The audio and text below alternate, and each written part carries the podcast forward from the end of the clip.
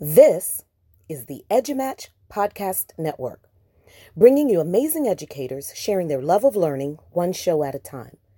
The EduMatch Podcast Network is proud to support this show and many others. Find out more at edumatchpn.com. The ideas and opinions expressed in this podcast are solely of the individual podcaster. This is TLC Ninja, a podcast for teachers by teachers about classroom innovation.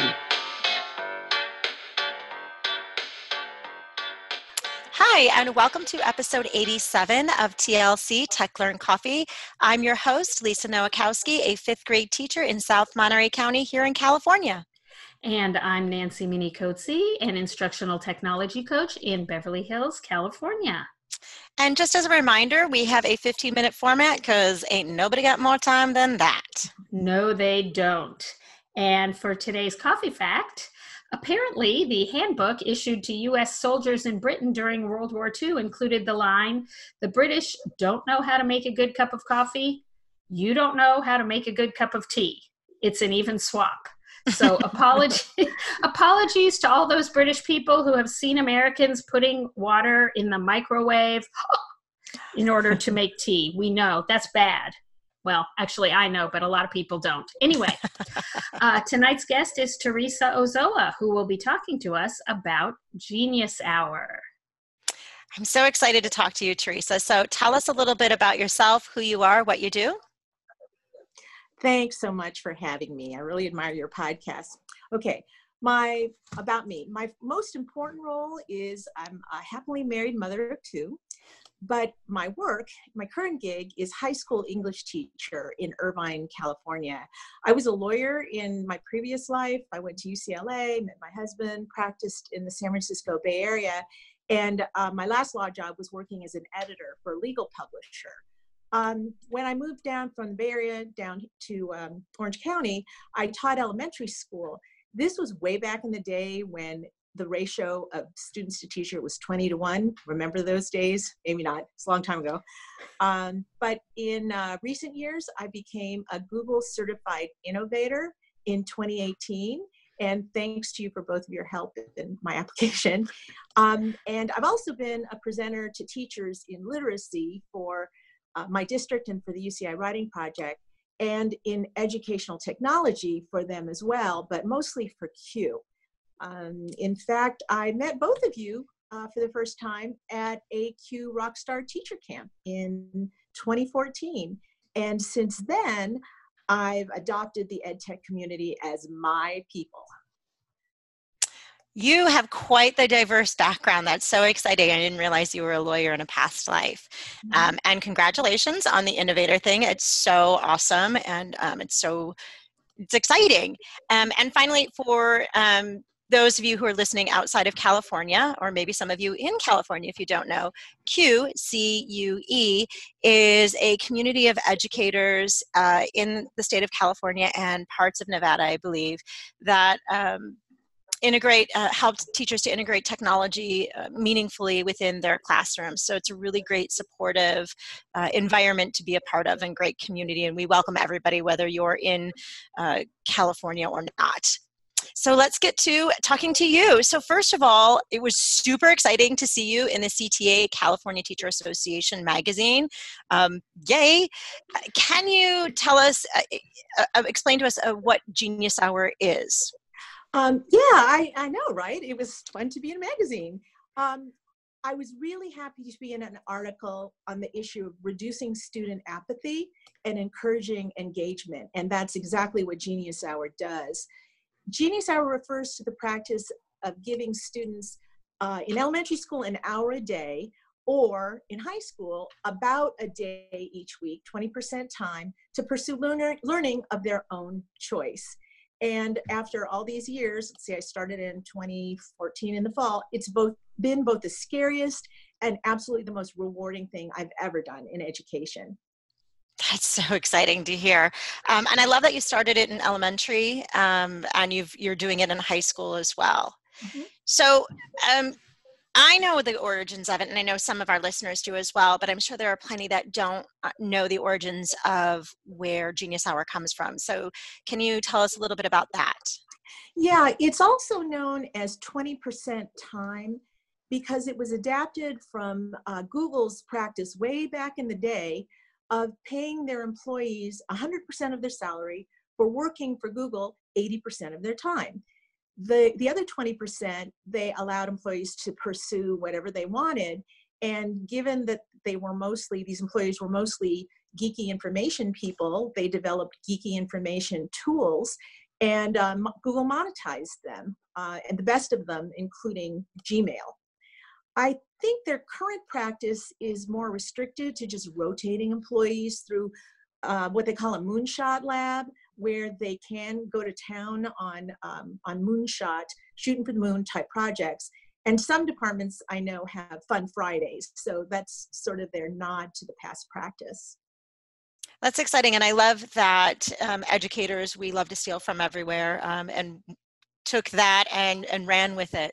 So you know i read through the article and you know so some people might be thinking it's just for high achieving students but in the article you do talk to us about a special education student that was very inspiring. So can you share that story with our listeners please? Oh i've had many many um, special ed kids um, including a pair after that article who created a website reviewing video games. One boy did the old school games, one boy did the new new uh, games. But I think you're referring to my favorite story, which is Joey. One day in the computer lab, I heard him mumble under his breath that I would have been expelled for this at my old school. So I asked him and I, I looked, he was looking up artillery in great detail. So, yes, um, on the day of his presentation, we actually had technical problems. So I said, Joey, we could just wait and do it tomorrow. He said, no, no, Miss Ozo, I got this. And he pulled up my stool, sat in the front of the class, and pontificated for 15 minutes on artillery. And the class was mesmerized. I was so impressed. And he developed a lot of educational cred with his uh, classmates. That is exciting to hear. I love that he went just went along with it not a big deal. Um, you know, I got this.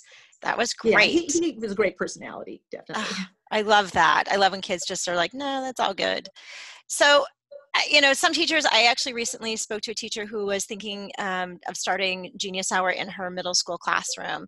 Um, and she's just not sure where to get started, in how to introduce this to students. So, how can teachers start this in their classroom? Well, I started myself right after my summer um, CUE Rockstar camp. I jumped in, I decided to ask for forgiveness, not permission to do this revolutionary thing. But happily, it's way more common now.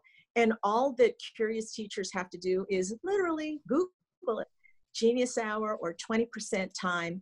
That can be kind of overwhelming. Um, but if they do if they do follow that hashtag on Twitter, they'll discover books and blogs and social media groups and even paid online courses um, about Genius Hour. But I would say actually the best uh, free place to start is the Genius Hour 20% Time Live Binders site by Joy Kirr, K-I-R-R. And she is still one of the, the most helpful and accessible and knowledgeable people in this area. Um, the live binders are where she's curated resources by teachers, not pundits, um, with lesson plans, student samples, text, uh, tips and tricks, and um, contacts. Um, another place to go for books, if you if you'd rather look, read a book, is Don Wettrick, W E T T R I C K. Don Wettrick's Pure Genius, and um, there's also a, a, relatively new book by Kevin Brookhouser called The 20 Time Project. And he also has a TED talk from TEDx Monterey about the idea of building in Genius Hour as an innovative practice for students. Yes, I am familiar with Kevin uh, He's actually, I'm in Monterey County as well. Uh, I've heard him talk about his Genius Hour project and the, some of the amazing things that have come out of that. I'm not going to give that away. So make listeners go and listen to that. Um, so going back to like Genius Hour, um, so many high you know as you you said in the article that many high achieving students focus on grades and tests um, rather than the learning process which we all want them to get good grades but we also want them to enjoy the learning process. Um, how has genius hour changed that for those high achievers who were only focusing on their grades? Well they began as very suspicious because I, I told them that i fully expected them to fail but it was fine because we're looking for progress, not perfection, which is not their usual um, MO. But the deeper that these high achievers got into researching something of their own, their own passion, the more comfortable they got with not being perfect or knowing the answers. And, if, and um, it actually, what motivated them was developing more and more and more questions. So it was pretty healthy for them. That's fantastic. Thank you so much. Do you have any final thoughts, uh, words of wisdom for our listeners? Um, I think I would jump in with both feet as a teacher, but I would take baby steps with students as researchers. I would make sure that they felt comfortable and capable at advanced Google searches and that they knew what sites or at least how to de- determine what sites were credible. And a second thing I would say is this is probably the best thing the teachers can do for themselves is to find their own 20% time project and pursue it. And that's actually why the Google Innovator um, Academy, as it was called when you guys were in it, is really um, just inspiring because it gives people to follow their own hearts with um, a passion project in education. So you'd mentioned um, having students determine credible sites. Do you help them determine how to find credible uh, websites?